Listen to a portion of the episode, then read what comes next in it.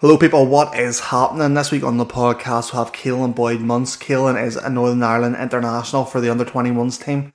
He also plays for Birmingham. He just signed a professional contract. Birmingham playing the championship. So he's playing a real high standard of football and hopefully we'll get to see him play a lot more games this season. We'll talk about his career. We'll talk about life, his life playing football. We talk about what he did as a youth, what it takes to be a professional what barriers is there in the game. We talk about some young players coming up for Northern Ireland. We talk about a whole host of things. The whole conversation was great. Now I'm really excited about talking to you about next week's episode. It's been a long time coming. We've got Raquel Pennington from the UFC on talking about her career. We talk about her title fight against Amanda Nunes. We talk about her coming back. We talk about her ban from USADA. We talk about so, so much. So make sure you're tuning in. Make sure you hit that follow button. And always, Make sure you're following me on social media to keep up to date. Now let's begin. Welcome to Josh Talks.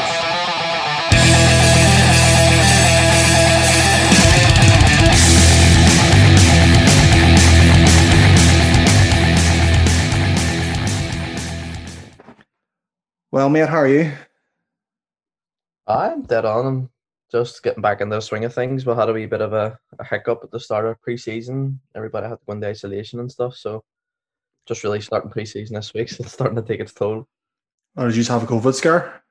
Ah, uh, yeah. There's, I think there was quite a lot of boys in isolation. Um, our keeper at the minute, Ethers, is in critical condition in hospital. So yeah, oh, flip, me. Yeah, I've seen a lot. So I would work for like uh, the NHS, and you know, I think they're all preparing now for sort of fourth wave coming. Yeah, I've heard. You know what? I've heard that quite a lot recently, and I can see it coming because every second person I'm hearing is getting track and trace notifications saying they need to isolate and stuff. So I can see it. I think it's all the things started to open up there with the with the Euros, and then obviously back home in Northern Ireland it was July, so July's always a mad time in Northern Ireland always. But over here as well, next week everything's opening normally in a couple of days, like nightclubs and stuff. So it's only going to get worse, isn't it? Mm-hmm. How, how did you, you find playing in front of no fans? Do you know what? I um, I when I just broke in, we obviously the stadiums were still packed, so it was maybe start of 2020 and I was playing in front of fans and it was class, but I still wasn't used to it because I was obviously used to playing younger age groups. So just mm-hmm. as I started breaking in, COVID happened. So it was kind of normal for me not to be playing in front of fans, if you get me, because obviously playing for the 23s and stuff. But from the experience of playing in front of them, like my championship debut was at Bristol City, Ashton Gate, and we won 3 1 on Sky Sports. And I come on like the 80th minute, and there was like, I don't know, 25,000 at it, 30,000. And there was four or 5,000 Birmingham fans, and that atmosphere was just unreal because obviously you're not used to I'm not used to that being on the pitch when that's going on. And then when I come on, our striker scored and the stadium just erupted. So just be things that got stuck with me. And then after lockdown, we went first game was the Hawthorns against West Brom. And the players just the boys just couldn't get used to it because they're used to playing in front of so many fans. It was just you could hear everything, every ball kicked, every instruction given, and it took a while for them to get used to it.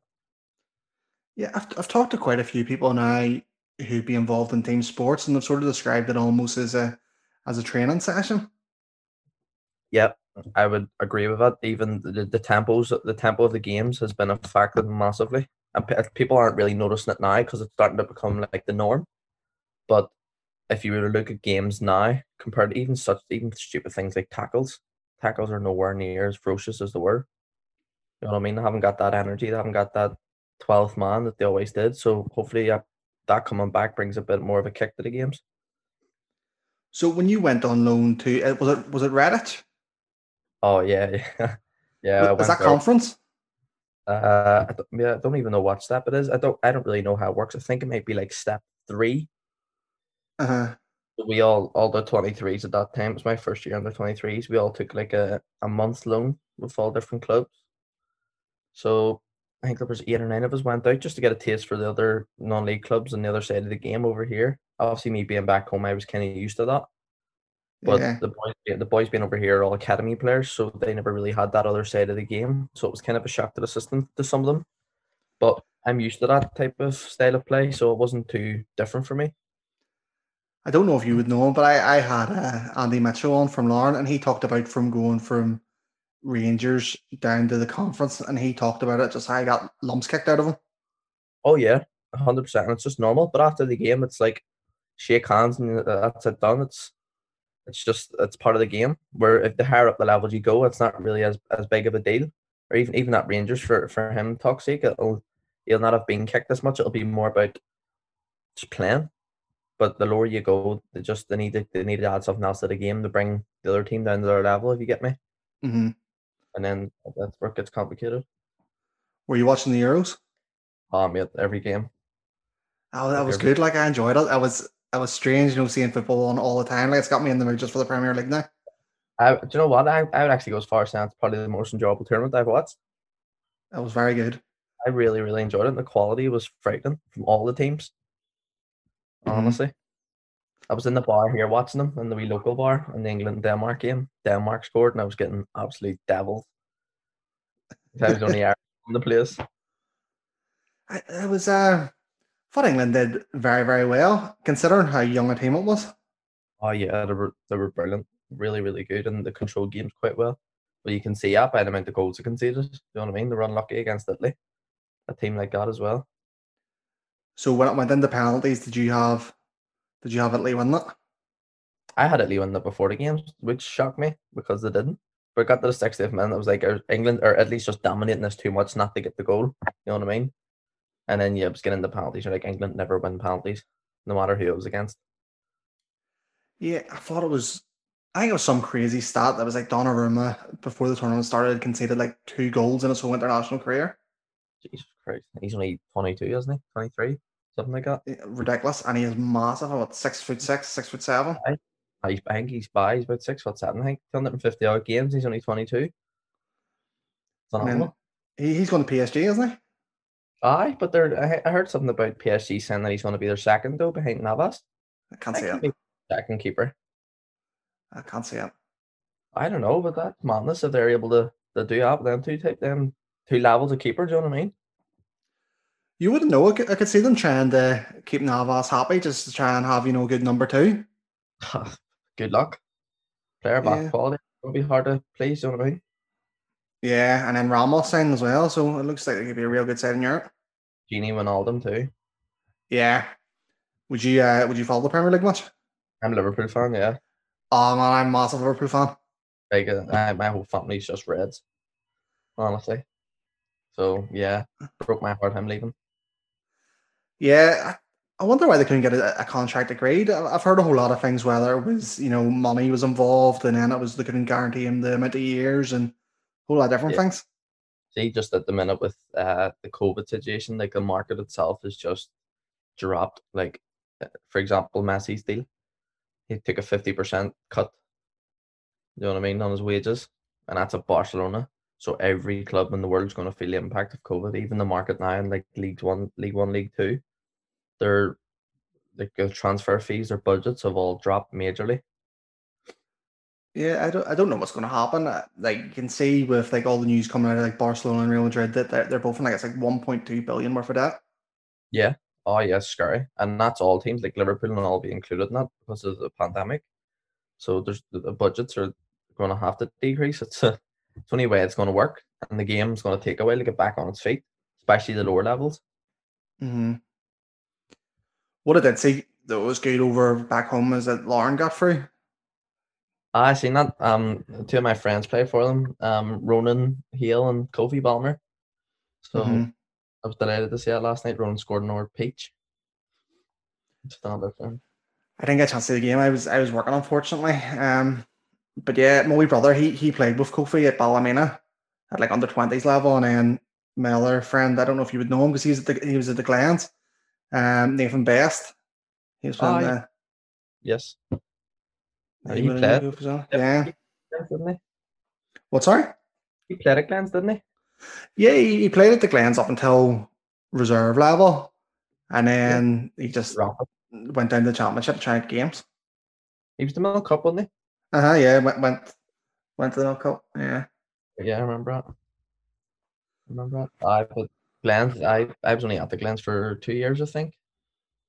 Um, Kofi, I was at Linfield with Kofi before, obviously, with the Northern Ireland setup we were together. But I've been through, I was around all the, the three big boys. I was terrible for it. So uh, I think that's the best place to start. Then, what, where did your football journey begin? Um, I was at Newhill, uh, my local team in West Belfast. From I was no age, like, I mean, threes and fours. I was there. Um, and then from there, I went to Cliftonville at eight. And when I joined Cliftonville every year, up until I joined Linfield, I was always playing the year above. And we had we had some team like, and we were in the national, we were winning the national league every year. We were winning national league cups, everything. So it was just got that wee taste for it early on, just winning everything. And then I got this certain stage, I think it was twelve, where it was like, right, well, I need to start playing my own age now. So it's a better um it's a better opportunity, better shop window for me for clubs because obviously I'll be playing at my own level. So then I decided to take the the plunge and go to Linfield, and I was at Linfield for a few years. Again, won everything at Linfield, but it started getting to the stage where Northern Ireland was becoming well, what it was was Club NI. So they tried to take, they basically took over the training from clubs. We didn't really, we never trained the clubs, and just went there nearly full time as much as we could. It was still only three times a week, but it was much more than it ever was. And then from there, I went to Glentoran. That was the last club I was at in Belfast. What did you? Obviously, I, I went to watch Linfield play quite a lot, and from especially young level, what you know about Linfield is like they control the game so well from a very young age, like the passings. Next to none, like it's all very good, all about game management and stuff, and just controlling the tempo. Oh yeah, and tactically as well. We had um Scott Graham was our coach. I think Scott's still in America now. Scott was a really, really young coach and just he loved the game. Like he was he was frightening. to See his his brain, his footballing brain was absolutely frightening. And even for us at a young age, he had us doing analysis sessions, pre-match sessions, post-match sessions, like sessions. We were only 13. So we were a bit like, why do we always need to do this? Like, we'll watch a football in the house. And then mm. it was only then you really started to develop an understanding of this is why we're doing this. Even stupid things like fouls, practical fouls. We were like, you can't really do that. And they're like, well, it's just when and where you do it. And then coming towards the end of the season, we were in playoff finals or we, we needed a draw for the league or and then that's when people start understanding what Scott was talking about of oh yeah we need to foul him here or so Linfield was a great a great like uh, a great eye opener for the other side of the game. So it was. I've talked to quite quite a few boys who are a good bit older than yourself, and like so one would be Nathan Hanley, so he's at the Crues. Uh, I think he's head of their youth development at the minute, and then the other one would be Stuart Elliott, and they they all came for like St Andrews. Yeah, and they would yeah. they would talk about the exact same thing. Like they were they had coaches coming over from Holland and all. Yeah, it's class. That's that's the thing. That's a disadvantage that back home has to over here. So we done at, at under 18s here when you're a scholar you do like your coaching badges? Yeah. Everybody has to do it. And you take the younger teams. So i think i was taking the under 9s or under 10s and the way these kids pass the ball was absolutely frightening. I mean like you think linfield standard is good. These kids are phenomenal. And it's not just like I, I would go home and take other teams back home at that similar age and they're all still at the stage where they all just run towards the ball and they all just like running with the ball and just kicking it down the line. everybody running for it. We're over here, it's like another 15 team. Know where to be, they know who to pass it to, they know how to strike a ball properly. Their touch is phenomenal. So the only difference there is the coaching. Yeah. The full time contact. Because over here they have that full time contact. They're still in a few times a week. At that young age, we're back home, you're not getting proper coaching until you're say 13, 14. Over here you're getting off from your six or seven. I think I think with a lot of the clubs in the Irish League going full time now, the standard has to improve, especially Definitely. in academies. I heard Larne's going or has an academy and all that as well, don't they? Yeah, I've heard that they're they're paying some of the, the younger guys who are coming in, maybe 17, 18 years old, they're now on an academy contract. Yeah, I heard that. I think it was actually Kofi talking to me about that. See, it's things like that they need back home and even um, the Northern Ireland program I heard is full time now as well. Am I right in saying the academy? I'm not too sure, but uh, it'd be it'd be unreal if it is. Because I, I often find you hear so many sad stories in Northern Ireland about kids going over across the water, and it maybe hasn't quite worked for them, and then Yeah. just drifting completely away from the game where they don't play at all. You maybe see them playing for some pub team. Like, yeah, I agree. But when I when I before I moved to England, so obviously when I got offered um my scholarships, I got offered here in Sheffield Wednesday. I was living in my own wee bubble for eight months of oh I'm actually going to England to play. During that time you heard of other boys that was coming home after being in England, you're going, What possesses these people to come home after the opportunity they've got? Like like what's wrong with them? There's nothing here. And it's only when you go over to England and you start living it over here, you start seeing the other side of things of what really goes on over here, like being away from the being away from parents, being away from family, the pressure of football, which people don't understand. And I'm one for myself. I think it's only football. We're doing something you love, but like you've seen at the Euros, obviously on a massive scale that is. But one missed penalty, and you see them into abuse young lads get. Yeah. So some people can't take it. Some people just aren't built for that. And when I was younger, I didn't understand that, and some people back home don't understand that until they're over here living it. And it wasn't really until my third year here that I actually kicked in and settled in that I'm away from home, and this is like this is my job. This is me now. My family's over there, and I'm here. So I can understand why people do it, and sometimes the pressure over here just makes you fall out of love with the game. So finding somewhere back home to try and reignite the love's the hard part, but you will see a lot of them at some point will, or they'll regret not doing it. what you're saying there makes makes a lot of sense. I had uh, Conor Washington on the podcast, and he was just talking about his career, and he was talking about things the things that were going on. And one of the reasons why he went off social media was just there was just too much talk on like the amount of people that were adding him after a game, and it could either be really really positive or really really negative, just depending on how the game went. And he Yeah. it wasn't even the abuse; it was the fact that he was getting it from like kids that were like twelve and thirteen. Oh, you'll get it from all corners, all corners. It's not. See, to be honest with you, it's not me. It, it takes it. I'm, I'm and I laugh it off. But see, when you see my missus in here, and she's Mhm. going, she out on Twitter, and I'm like, Joanne, stop. You can't say anything. Just leave it. Let it go. She's Leave ready it. to fill people in. She's ready- she's ready to meet them. And I'm like, yo, just leave it. It is what it is. But uh, people, again, people don't understand that. People just see like the positives they see on Twitter, or someone has a good game and everybody's like raving about him. He's trending on Twitter. But then one mistake, and it's the complete opposite, and that's what you're getting remembered for. Yeah. You know what I mean? And another big thing over here is luck. And a lot of players just don't have the rub of the green. Like, for example, we come over here at 16, and I'm not alone in this. Most Northern Irish boys that come over are the exact same. We come over, and our bodies are nowhere near developed. Where if you go to, if you come into the academy and you see the English boys coming into their scholarship, they're all properly developed. Their mechanics are brilliant. Their body fats are perfect. Like, they have that head start on us. So we're effectively six, seven years behind Emmons, which I don't think helps. And the club say that themselves that that's the issue that they have to try and tackle is starting that younger. Yeah, it's it's it's all money. Um, from talking to a few people, it's it's the money that it takes to you know put someone over on a scholarship, putting them up over in a house, Yeah. especially when they're when they're so young. Because I I- don't know how true this is, but I think if you're like 12, 13, 14, 15, it's you to go over with your parents. Uh, I don't know what I don't know because I know Reese, um, Reese McGinley, he's he's our age. He was my Northern Ireland team. Um, and we played with each other right up. And I know he moved over to Liverpool quite young. Don't know what age exactly. I don't know if it was thirteen or fourteen, but he moved over really really young before he moved to Rotherham. And I'm nearly sure he was by himself. Now, don't get me wrong. I think he was coming back and forward. So maybe staying there for a week or two weeks and then coming back but I'm nearly sure he was by himself, and I think that really affected him.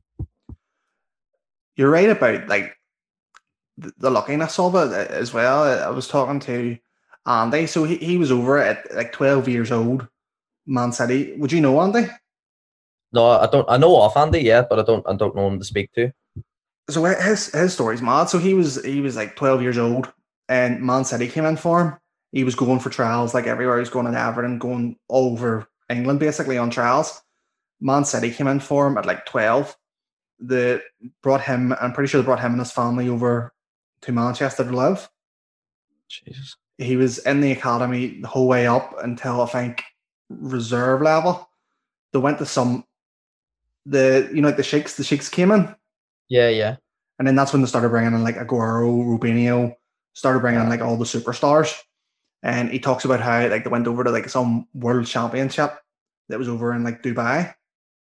And he talks about how they get on this like private jet and the Sheikhs had prepared for like every single player to have an Emirates girl waiting on them. Jesus. And they give him like a, a wee bag. And in the wee bag it was filled with like the, the Swarovski crystals that were worth like hundreds of pounds. And like he, he wasn't used to any of this at all. This is just That he was was just, just- come from the academy. He was told that he was going to get a new contract, and that they says like we'll give you a new contract here, but we can't see you getting into the first team just because the pathway was completely blocked up. Yeah. So Rangers came in for him. Um, he knew he was signing for Rangers under twenties, and uh, he went down to like Ibrox to sign. It was announced on Sky Sports. He was met by like you know like all the Rangers like faithful. They all met him at the ground. Yeah, because yeah. they thought he was signing for the first team. Plays in the first team and uh, gets down to the under 20s, sorry. Playing for the under 20s. It's not quite happening for him. The reserve manager tells him that they're going to let him go at the end of the year once his contract runs out. Yeah. He decides to come in earlier on his on his days off, get some extra training in. And one of the first team coaches says to him, Listen, we need a body. Do you fancy jumping in with us here? Goes, does really well in the first team training session. Uh, starts training with the first team squad regularly. Starts getting games for the first team. Uh, I think his first game was maybe against Motherwell. And then the next game after that, he was on the bench against Celtic in the old firm. Rangers then, you know, when Rangers went for like administration and there was all the thing with the debt, and then they went into like Division Three. Yeah, yeah, liquidation, didn't it? Yeah, they dropped down to Division Three, and uh, they get rid of a whole lot of their players just because of wages, etc. Andy plays like the whole season really for them. In his last seven games, he got five man of the matches. Jesus.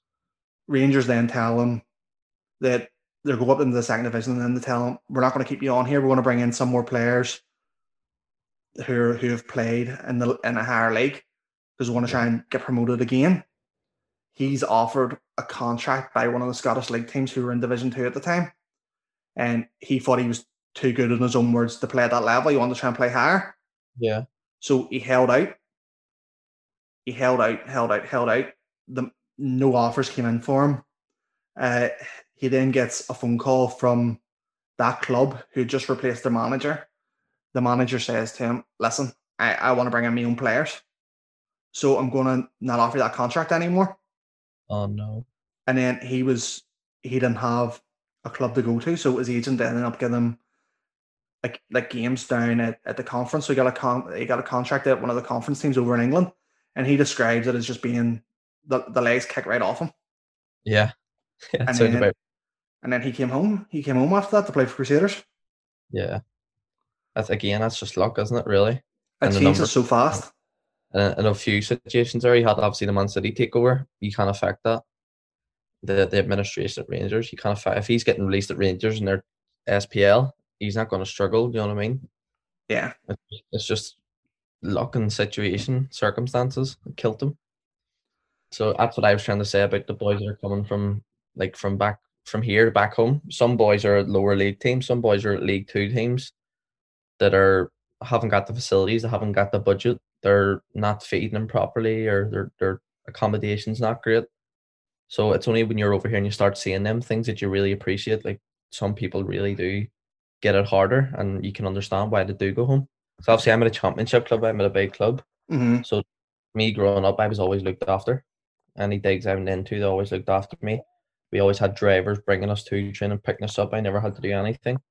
Didn't have to cook, didn't have to clean, didn't do a thing until I moved out. So I had that side where some boys didn't from the were like 18. How'd you find moving over? I loved it. I thrived on it. So I waited my whole life. I worked my socks off my whole life. I sacrificed. Not just me, my family. That was my game. That was my aim. Get to England. Just get there and stay there and see how it goes. So for months and months and months, the build up and me coming over, I was just I was so excited for it. And when I got there, it was the exact same for the full first, I'd say, two years. I didn't have a blip. Like mentally, I didn't have a blip. I was flying. I just loved every bit of it. So we're playing football every day. What more could I have wanted? And then uh, maybe the third year, started picking up injuries. So I, I ruptured both my ankles um, at different times in the season. So it was just, it was then where I had like, I wasn't training. My, my family was back home. My missus was back home. All my friends were back home. It was at the stage where everybody was starting to go out every weekend, social life. I didn't have anything over here. It was literally just me, my room, and PlayStation. So I, that was the stage where I started. Um, I started being my own worst enemy, and from then I kind of just changed my mindset a bit. Um, I spoke to the club. Obviously, people at the club were speaking to me, helping me with it, and um, they all just said the same thing. It's it's me moving away from home. It's me not having a, a getaway from football. I, I don't have I don't have like a how do you describe it? I don't have a I didn't have a hobby where I could go home and just go right. Football's done. If I had a bad session, I was going home and I was analysing and analysing it and analysing it, and it was ruining the rest of my day or my weekend if it was a bad game. And it was getting to the stage where they're going, "That's not healthy. That's not that's not good for you. That's not good for anybody." You'll start hating the you'll start hating. So then they started discussing about like um other boys at the club speaking to me, like senior boys, and going through their experiences. And it's only when you sit and listen to them that everybody has the same problems. Like boys that play in the Premier League, have played in the Premier League for years at Birmingham, all have the same problem. They're saying they're going into playing games and they're on like 60, 70, 80,000 pound a week leading up to a game. They've got that feeling in their stomach of pure and utter nerves. And they're like, they're top of the game, they're top level, and they still get the exact same. They're going up to head a penalty, and they can't even see because of the nerves. They just can't do it. So it's only when you start hearing other people's stories and start being able to relate that you can kind of calm down and go, right, this isn't just me, this is everybody. You know what I mean? Yeah, there's there's so much that, that you're saying there that I would like you to talk about. So when you're talking about before you're going over and your family sacrificing and you're sacrificing and you're working really hard for any young kids who have maybe got the, the same ambition that, that, that, you, that you have and you still have, what were you doing that, that separated you from the rest the rest of everybody else? Um, when I've said about us, every I was playing for team. I wasn't just playing for local teams my whole whole time back home. So I was traveling the the length of the country to play. So it was my mummy and daddy both worked full time jobs, had two other kids. So it was a case of I was they were coming home from work. Sometimes we weren't even getting food or seeing each other, and they're straight out all night until ten. By the time one's coming back, the other one's in bed. And it was the same for me. Like at, at a weekend, I wouldn't have really got to go out and socialized. So you had everybody, all their mates were all out on the Saturday, Saturday night. I was always in bed because I had trained on a Sunday. So it was just little things like that. Or if I had a week off, I just would have went down to the park with my daddy, kicked the ball about, or myself. Not necessarily going down and training and working on things, just always had a ball. But yeah. I had to sacrifice that side of socializing and living that life at that age that other people got to, you know what I mean? And then you were talking about so not having a hobby is is that something that's changed now where you've got something that outside of football you can sort of just focus your attention on? Oh, I've loads. I'm into the golf massively. Play golf about three times a week and I'm doing a law degree. So super I'm, mate, fantastic. Yeah, I'm, I'm just starting the fourth year. So I'm well and truly occupied now. My missus is here, so I don't even get a break.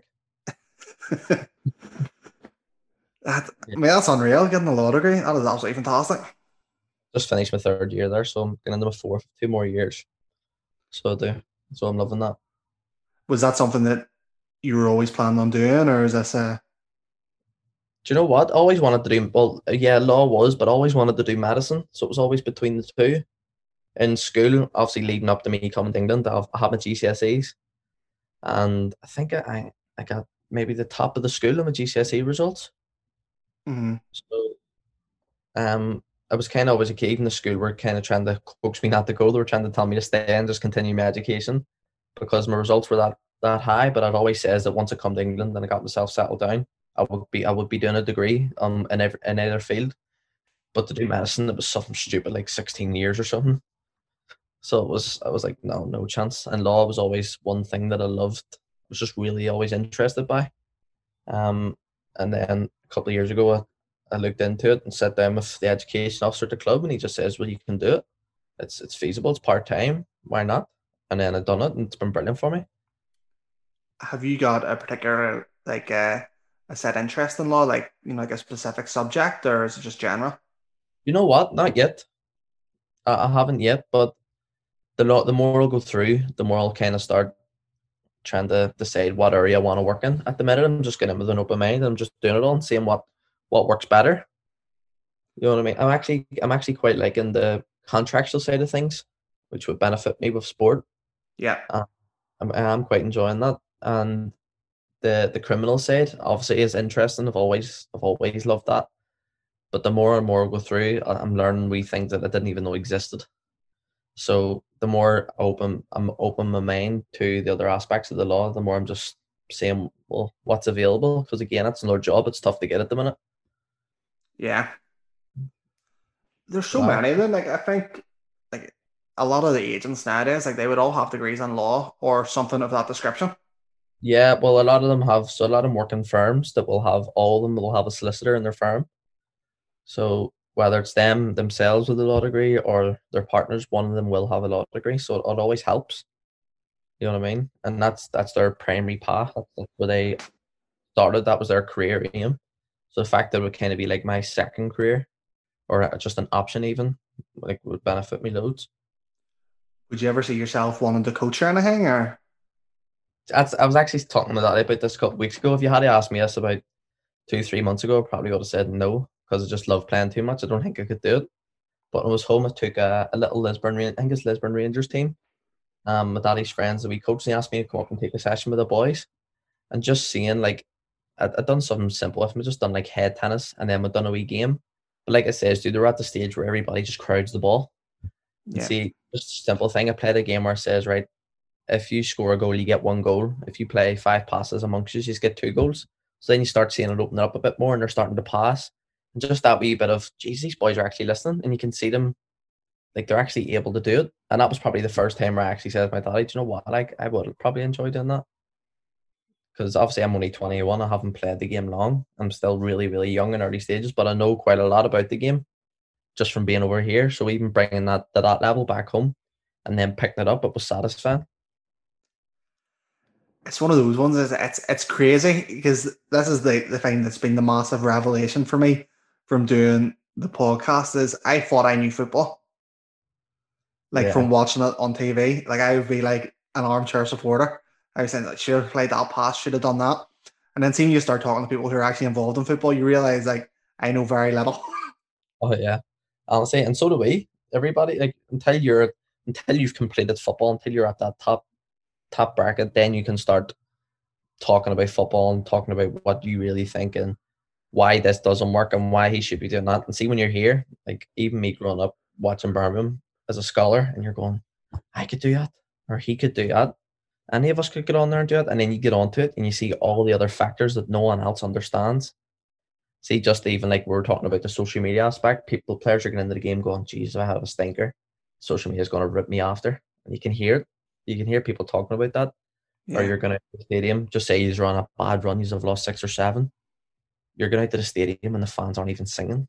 You're just you can feel that the tension in the air, and all you can hear is the away fans. So just just little things like that, like people being at home, and it's not their fault. They'll just not understand it, and they'll not realize the impact that that actually has on the players. Yeah, I, I couldn't I couldn't agree more. It, it is it is awful because on one hand you've got social media, which is fantastic for players, because on one hand you can make a, a lot of money on it, from advertisements or whatever as soon as you increase your social media following. Uh, but the other the other side of it is it can be an incredibly better place. Oh yeah, hundred percent. It's only getting worse too. It really, really is getting worse, and it does need to be something needs done to re- regulate it. Like um, the Jude was actually talking about that on the social media platform. Jude um played at Birmingham with us the last few yeah. years, and then went to Dortmund. And he was I seen him writing on his social media about it as well, the abuse he's getting after some games. Whether it was for Dortmund from Dortmund fans or away fans or England fans. And he's he was only 17. You're going to 17 year olds getting abused like that on social media. Like surely something has to be done. Yeah, it's it's very very hard to police, and this is really what it what it boils down to is it's very hard to police because most of the people who you're getting negative comments from they're faceless.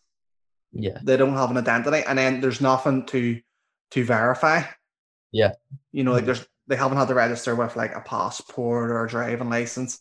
You know that that someone could be using a VPN and reading that from anywhere. Oh, aye, of course, hundred percent. And this is the thing that people don't under, and people are trying to have the argument if you need to regulate, but then the other side of the coin is if you regulate it, you haven't got that freedom of speech anymore. People are going to be worried about writing what they actually feel because they know.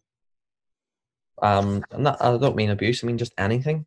To- To, to be afraid to write anything in case people are able to just go, "Well, that was him, and he said this," and then it starts coming back on them. And then that's when you start realizing social media not being as effective as it as it is positively. I'm sure you're the same. Like in any sort of job that's in the public eye. Like I said before, I work in the NHS. Like so, we would have a social media policy. Yeah. You know, so it's very much regulated of what we can say and do on social media if it reflects badly. I'm sure you're exactly the same with with Birmingham. Of course on the on the organization or on yourself you have to be you have to be on your game all the time you can't really write anything or share anything that you shouldn't be even liking anything because if you go and live you're a Birmingham player and you go and like someone's photo you shouldn't be liking while it's a rival team or stupid as it sounds it's always picked up on and it's not obviously it's not wrong it could be one of your friends but the Birmingham fans will see it and then the next thing you know it's on Twitter and people are retweeting it and you know, just stupid things like that That's something they wouldn't even have, have followed. Uh, that's pretty mad when you say it out loud, like, isn't it? Yeah, I know. It it is crazy. Like, see some of the things you see people like tweeting that, you don't even follow, and it's just coming up, and they're going, like, a certain player has liked this of another team. He's going there, and then next thing you know, it's just a big. I don't know. Everybody's just started to come waving it, weighing in on this um conversation, saying, "Oh yeah, he's definitely going," and then they're going through his followers, following. And I get mentally just like something. I said he's trying to force his way out. Yeah. His photo has 79 likes, so he's going to this team because they're made in 1879. You know, just things like that. You what? ah, craziness. Honestly, mate, mad. So talk to me about your. So I think you played one game then for Glentoran first team. It was sixteen. Yeah, 16. I think I was the youngest ever at that stage. Yeah, I was the at that stage, and I think there was a few boys. Ethan Mornock broke it. I think Charlie Lindsay broke it maybe a couple of years later. But yeah, um, my cousin was playing at the time as well for them, so it was nice to make my debut at that age playing with him. He was playing for Glentoran as well. Um, Connor McManaman. Was Connor your cousin? Yeah. I had Connor on the podcast. He's a lovely fella. Yeah, his mum's my godmother. He, he's, he's a real nice fella. He's a lovely fella. He's a maniac. and then, uh, go. He's banging them in. He's doing very, very well. Yeah, Doing good. But he, he, he was he was talking about going over at Linfield and all, and he's he's, he's been through a few good few times as well. Oh, I mean, everybody has. That's not until you sit down with them and you go through. And some people think their problems aren't as big as others, and that's the issue. Some people think that oh, it's been everybody's playing sailing, or he's broken in at a certain age, so his career's been playing sailing. It's never ever the case. Never. Yeah. That was the case, everyone would do it. I was talking to Leo, Leo Brown, and he had a hard out run. What a guy! What a Yeah. guy! Lovely I, uh, fella. Yeah. Don't know how he stuck it out. I really don't. And that's probably the only case I could ever hundred percent get behind and say if that was me, I probably would have been home. Because Yeah. everything, but like anything possible could have went wrong, went wrong. hmm And I don't- see. Sorry, go ahead. I don't know if he's he was he was talking to me now. This is going a few months ago. He was talking about going to another team across the water, but I don't know if that's if that's materialized. and I haven't heard anything. He's going to um he's coming back to live in Birmingham and play for a non-league team. So he is, I think, Super. at the end of August. But it's just a pity because obviously when he came over to England, Leo was never the most technical. Leo never wasn't the one in the team with the best touch. Leo wasn't going to be a six man or play a wonder pass. Leo was just brute force and could strike a ball. And as he came to England, he started developing everything else. So every time he kept getting a run of games, banging them in, his touch was getting better. He was using his strength. He was he was rapid. He was class in the air. Then he was getting an injury. And he was starting back to step one. But when he was playing, he was developing really, really well. Everybody could see it. And then he just kept getting hit with injuries, and he was getting an injury, and then while he was injured, he was getting another injury. Like Jesus, when's this going to stop? Yeah. And it wasn't for the want to try like he worked his socks off like in the gym. Like he wasn't one of these boys that just was lazy through his rehab or like he was he was on it. He was eating right. He was he was doing everything. His mindset was right. He was just a lovely person, speaking to everybody. Um, wouldn't have been ignorant. Any anybody, any of the staff asked anything from him, he done it, but it just didn't work. I seen uh I think the craziest video I seen of Leo was when he went over to the Milk Cup. I think he's like 13, 14. And Oh, he wow. is just enormous. That was when he was younger as well, wasn't it? That was like he Yeah. was underage than the rest of the team. And He- oh, that's crazy. His left foot was like a rocket too. Uh-huh. Uh, like at at that third time, he was just the unit that everybody didn't want to play against because you were afraid to even go near him because nobody was developed and he was a man. So he was coming, you were coming near him and he was just flicking you. But Leo, if you know Leo, Leo doesn't have a backbone in his body. Like he, he wouldn't, he wouldn't flip out. He wouldn't go and try and start something on someone. He's the complete opposite. So the fact that he had that size, and then if you heard Leo speaking or if you knew Leo, you'd be like, "There's no way that's him playing." Yeah, my brother would speak so highly of Leo. He would speak very, very highly of him. Yeah, Lee, honestly, he's he's what a guy. He's brilliant, really, really good. I felt so sorry for him when he's home, but he's happy now. Being Yeah. home and he's obviously got plans to come back over, and he was doing a degree when he was over here as well. So it wasn't like he was just he was stuck for just one thing. He was he was he had it in his head what he wanted to do, and I think he he still wants to do football. Don't know what level he wants to play at, but if he sticks to it and he gets his injury sorted, maybe he'd be flying. Well, you know, conference is, is a great place to great place to get noticed. I mean, you can do well there. You can you can keep going up. Like I'm, I'm pretty sure Conor Washington, like he was playing step ten in English football, and then he was just playing for his friends. Oh, why? And then people start spotting you in the in the park or wherever it is you're playing. Over here, especially, I lived with a scout for a couple of years, Carl. He's really, really close friend with me, and he his job was looking after the younger players. Yeah, And you should just see, and I used to just sit and look at all the scouts that he had working for them and where they were working and at what times, and and it was actually mental because when you're back home and you're playing the game in the National League, you'd be like, oh shit, there's such and such scout there today. We're over here, every game has six, seven, eight scouts at them, and that's from under nine right up. I would love to see the Irish League improve even more because I think it's a, it's, it's a fantastic thing for when people come back home from England. It's another pathway into the game. You're closer to your family, and it gives you another chance to get across over the water. Yeah, hundred percent. I think this Europa Conference League is going to be good for it as well. You know, Yeah, more teams playing in Europe. it'll be it'll be fantastic. I was um, so I'd be married, and Abby's daddy would be a massive Crusaders fan. Yeah, I would never really follow Irish League football at all, just because Adam was bouncing. My brother, he was bouncing around so many youth teams. yeah, yeah, yeah. So uh, he, we went to the went to the Crues game, and he got tickets for uh, New Crusaders versus Wolves. Oh, why over here or at home? Uh, at home, at home. I came. I went to watch the one at Molyneux over here because obviously Ronan was playing his brother Rory. Uh-huh. So I went to watch over here, and I tell you what, the, the Crusaders fans were unreal at it. They, they leaving leaving the stadium, the Wolves fans clapped them at how good the atmosphere was. They did. They did really well. They, they did really well. They did, they did very well. It was just seeing the, the wee things that that that the Wolves were doing, like the the wee bits of gamemanship and stuff, and they were very very good now on the ball as well. Ah, they were frightening that João Moutinho was playing, Neves was playing, Diogo Jota, was playing, Jota was playing. They were they were class. Like Adama Traore. That's the difference over here. Like the fans over, like me moving over, I was like every week I'm going to be watching Champions like Championship football. Over here, for granted because obviously it's their local teams. Or if you're back home and you say to someone, "Jesus, you can watch the Premier League here every week if you want," they'd be like, "What, really?" That's the difference over, over back home. I'm not being disrespectful to champ the Irish League. It's getting better every year, but it's not the Premier League. Do you know what I mean? Over here, they're just spoiled by having that standard every week, and then we go, they come over here and whatever it is, Europa League, and you got Wolves playing Northern Ireland, and everybody's like, "Wow, got is frightening." It would be class to get to the stage in Northern Ireland where people are like are used to a really, really good standard every week. Do you know what I mean?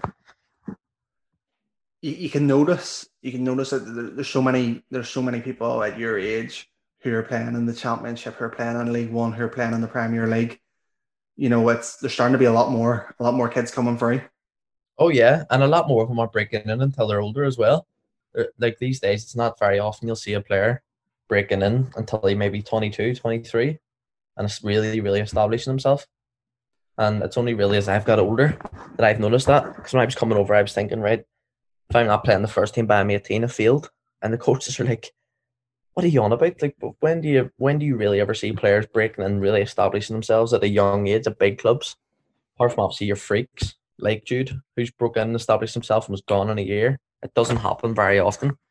And people back home, like people that were over here and went back home are thinking, right, I'm 19, I still haven't broken. What's the point me being here? Where the further on it gets, people's careers are getting longer, so players are playing till older ages now because everything else is better. That they're not breaking in longer until, or sorry, until they are a bit older, which I think helps. And a big part of that's the, the loans, how how good loans people are getting. Yeah, and a lot of boys are working back home for loans, which I've noticed. Um, yeah, yeah. It's going to the Eircom. Yeah, I've, I've seen that as well. The the other massive thing is, like you said earlier, is you know you're going over to England, and you're going from a part time setup over here. Well, it's not even really part time. You're going two nights a week, three nights yeah. a week, whatever it is. Training, and and then boys have been grinding it out, gym work, everything and they're going to be a lot more developed. Now, I, I was talking to Stuart Elliott about this, and he said like the biggest thing from going across the water was fitness. That was it. The biggest thing was fitness. Hundred percent, hundred percent, and that was the thing I always struggled with when I was younger. I was a wee chubby, wee chubby kid, so was so my my issue was always going to be mobility. And going to England, I could feel that. I got up to speed quite quick, but I could really, really feel it. And it was it's not necessarily your fitness in sense of um your heart like you're feeling like really tired or it was more just my body getting used to it like how i moved. So for example my groins were absolutely aching for my first year. Like i mean i had so much issues with them and that was purely because i didn't know how to run properly. Like i didn't know how to use my, my bum i didn't know how to use my glutes to run or to use my quads. So i was using the wrong muscles. You know what i mean? When we were younger we were never taught that like we were never taught if you need to run like this or when you're lifting you need to use this muscle instead of this muscle. We're over here, everybody knows that. That's granted. It gets taken for granted because from their nine or ten, they're taught movement patterns. I get taught that when I was twenty and twenty one. Do you know what I mean? That's the difference. And that was for me, that's the hardest part of coming over. When when like I wouldn't have even thought that was a thing, to be honest. And it's honestly mate, near the die. And then I just obviously had a bad injury there that I just come back from. I ruptured my rec fem, my quad in November. I was away with Northern Ireland. I'd actually just played in um, the championship. We played Bournemouth, and I played 90 minutes in that game at St Andrews, and then went to Ukraine with the 21s. And then literally two days after Ukraine, crossed the ball, was fine, didn't have an issue, wasn't tight, nothing. Just crossed the ball, my quad popped. It's like, oh no. So I was out for five months with that. But that was the first time in my life I've literally the, the physios just went right were just rubbing you out and redrawing you. So they got me in the like the best condition I've ever been in. I was running properly, I was lifting properly, my body fat was good, I was just fit, I was fast, and I was like, This is the first this is what it's supposed to feel like. This is how I'm supposed to feel. And that was when I was just turned twenty one, do you know what I mean? Where boys yeah. are feeling like that when they're eleven and twelve. So what are you doing differently when when you're running? Like what, what does running properly look like? It's, not even. Do you know what? But and this is the thing. See, back home, there's a lot of coaches that know how to do this, and like see, Gaz that taught Gaz that was at Northern Ireland with us, um, our strength and conditioning coach when we were at Club NI. He knew how to do all this, but he just didn't have the time to do it with us because obviously we only we were only there twice a week. You need more than that. So he knew everything. He was trying to show us all this is how you do it. But us being young, we obviously didn't grasp that at a young age because all we wanted to do was play football. And we only we only there doing that maybe once a month or twice a month with him because he had to do so much other things with us in that time. But now there's there's other coaches. Like when I was home, I was with Kieran Flynn. Um, he's a sports scientist. He's co- strength and conditioning coach in West Belfast, and he's absolutely brilliant with all that. And that, a lot of his training is based around that. So he's showing you how to, like how to what your hip placement should be, what your knee placement should be, how you should start sprinting. Like it's only when you're with people that really know how to do it that you really appreciate how hard it is. It's easy if you were to watch me doing it now, you're going, that's a piece of piss. That's easy. But then when you get asked to do it, and you're asked to like push the line away from you when you're running or jump properly and land properly, you're like, what? That's actually hard. But back home, you have people that can do it. You have people that know, and he's one of them. He's brilliant at it. And he's now out of his own time. He's taking the younger Linfield teams in, or Glentoran teams, like nines, tens, elevens, and doing their own sessions with them. And he's trying to help them develop younger, which you're going to start seeing a lot of in the, in the coming years, especially with teams going full time and watch and see the amount of people that then go to England and stay over there just from doing that. Yeah, it's it's crazy. It's it's one of those things that I've uh, started talking like you can talk to personal trainers and then you realize like when you start talking to personal trainers then there's a level above that which is like your strength and conditioning coaches. Oh, why? It's like people are thinking like if you're a strength and conditioning coach, you're just going to go in and do bench press, a few chins, a few squats, then you go home. Do you know what I mean? There's so yeah. much more to it. Like there's so much more to it that, and that's probably a big issue with Leo as well. Leo was the same as me. Leo went over and didn't know how to run properly. I mean, I mean run properly, but didn't look like Gimps running. Like we were running normal, but we weren't using the right muscles. If you know what I mean, and that was a big part of his injuries. Why he kept getting them injuries and why he couldn't recover from them properly because we didn't know how to. We we didn't know what it meant. People are saying you just aren't run, running properly. And I'm like, hi, I'm getting from A to B. But yeah. heads, we didn't know. We didn't know any different. We're over there. The boys were just like, oh, well, this is just the way we've always been. And they didn't have as much injuries and they didn't have like muscle problems the way we did. But at the same time, the talent back home is just as good as what's over here. If the fact that they're still bringing players from Ireland to replace the English players that's over here, and they're they're like we're a mess. We're coming over like utter messes, and yet we're still fitting in over here. You know what I mean? So yeah. that, that just shows that back home the standard is it is good enough. Like the, talent's frightening. You, you, definitely, you're starting to notice a lot more people coming over. See anybody that you talk to, like over thirty, who's done anything for Northern Ireland or they've played for Northern Ireland. Most of them have all came from St Andrews. Yeah, all, yeah, all, all came from that academy, and it was just from one really good coach bringing in other really good coaches.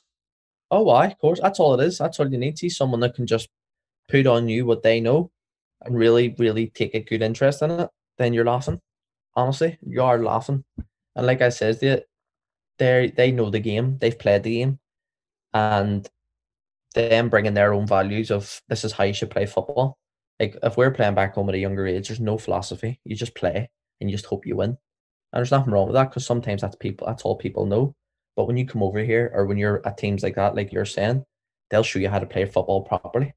Like you know your basics, you know how to pass the ball, you know how to receive a ball, but you don't know how to actually play the game or what your aim is. You know what I mean? What the what the overall goal is is how do you get from A to B? It's not always just about lumping the ball in behind.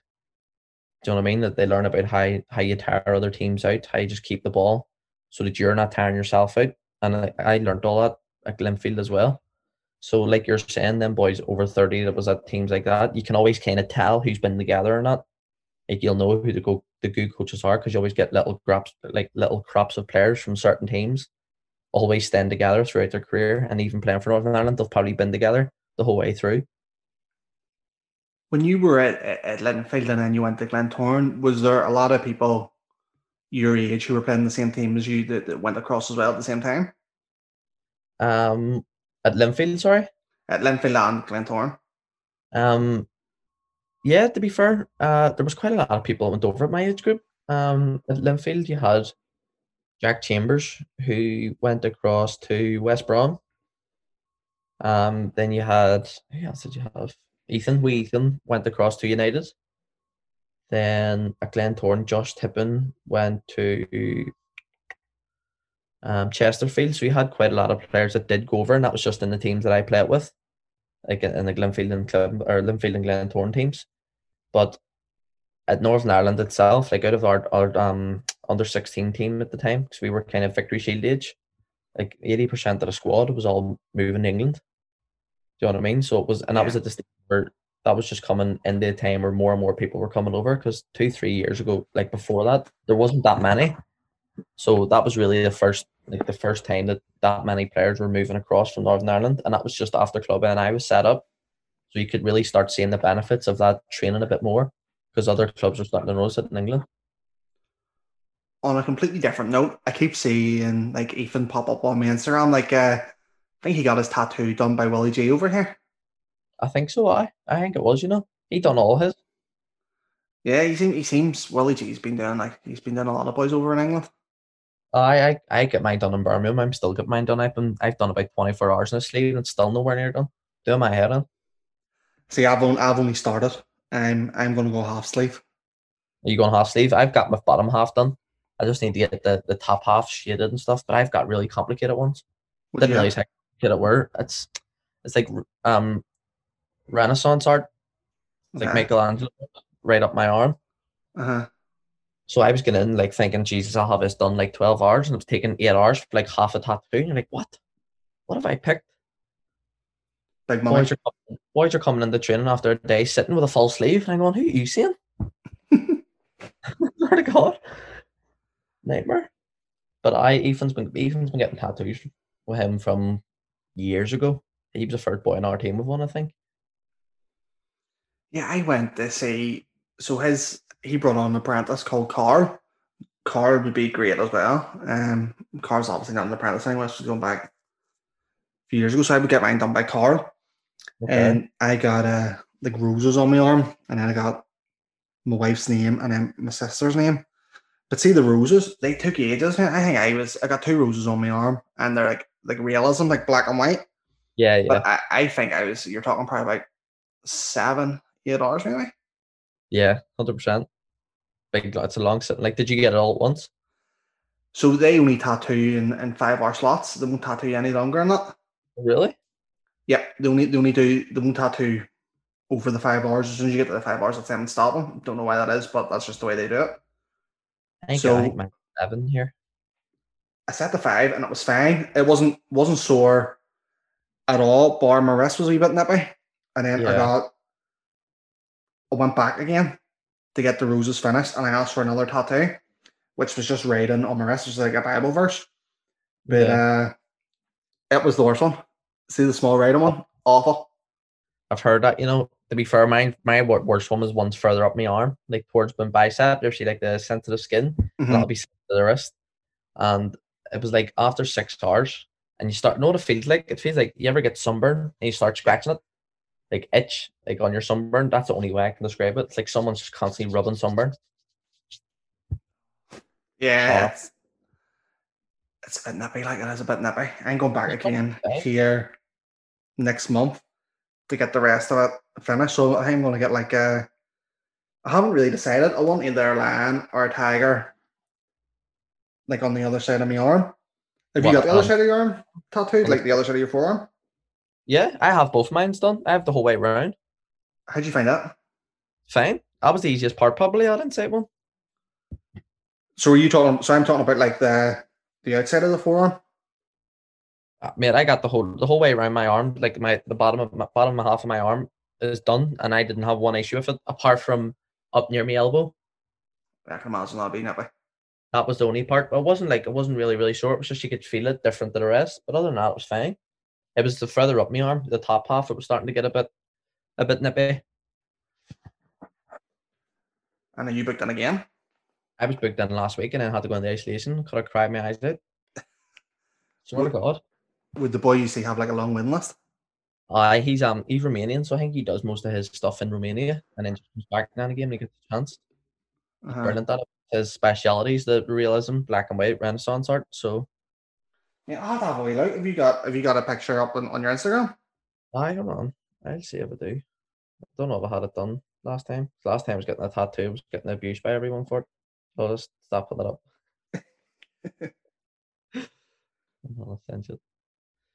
Um, but I hopefully by the end of the month, um, I'll get it.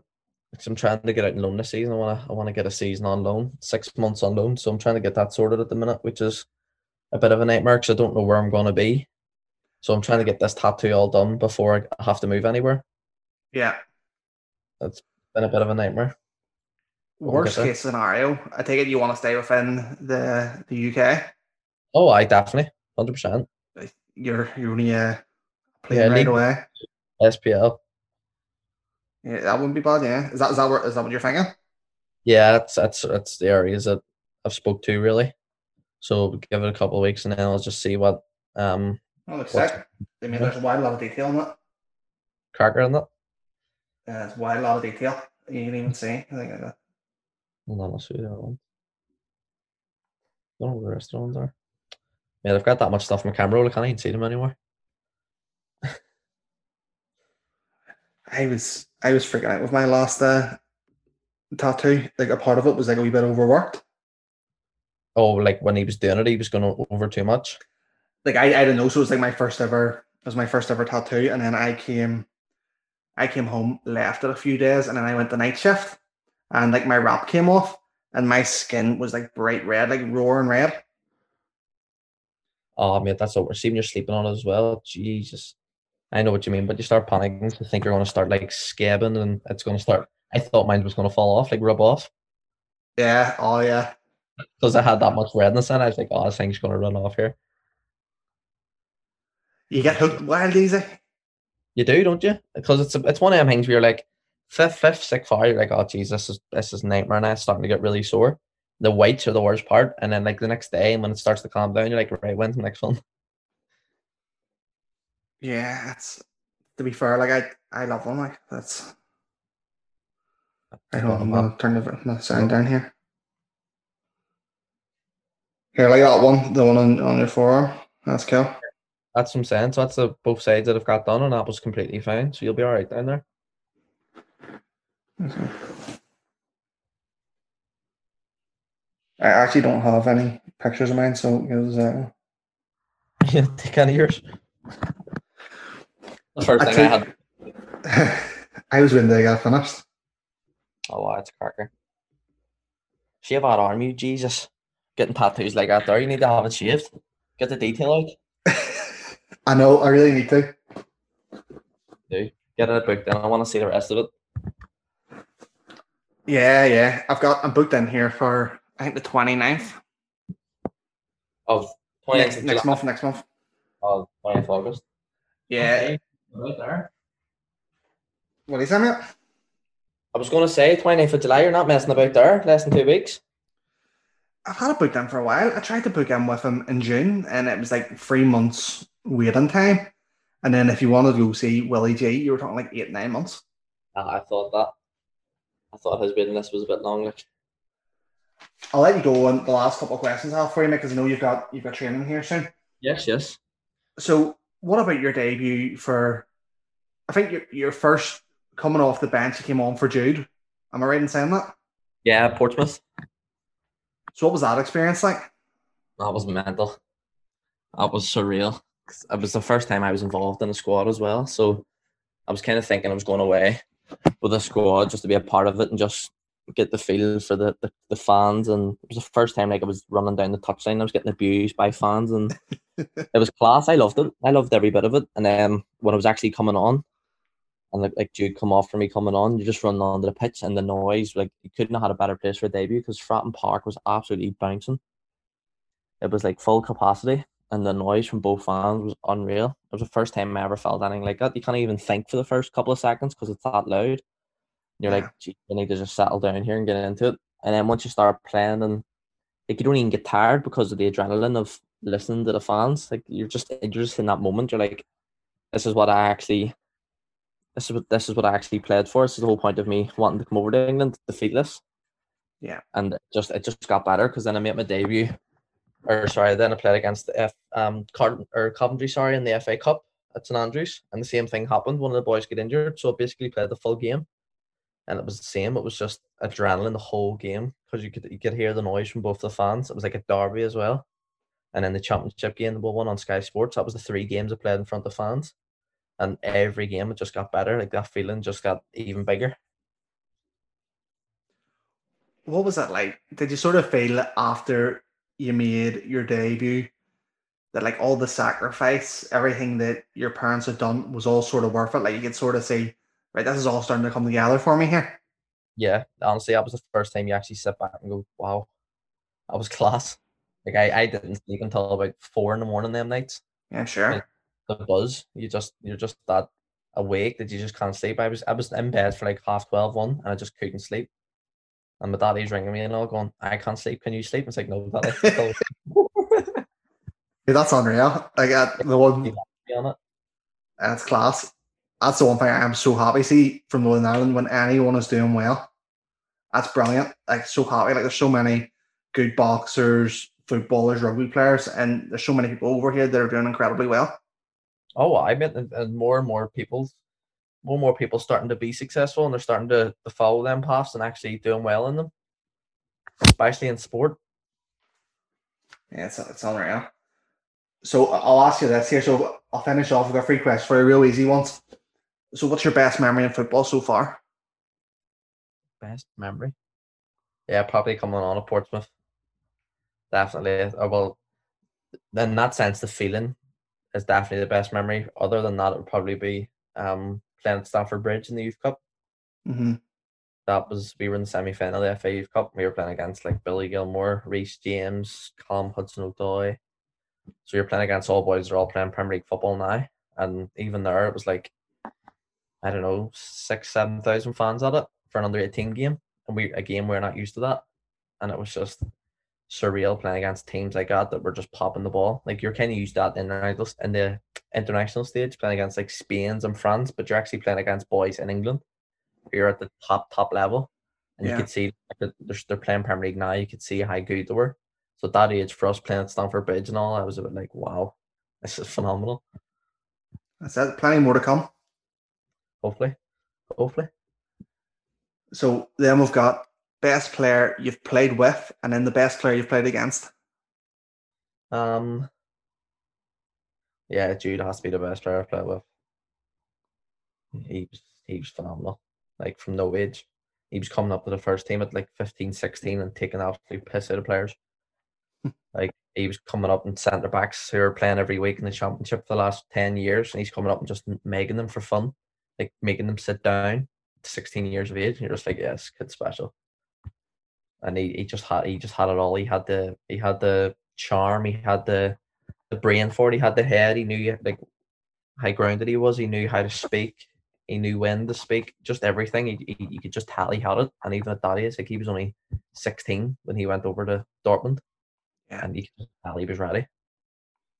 He was Special. He was special. He still is special. He's only getting better too. He's playing the Euros at that age and a team like that. Yeah. Frightening. Frightening. He's got the size for it as well.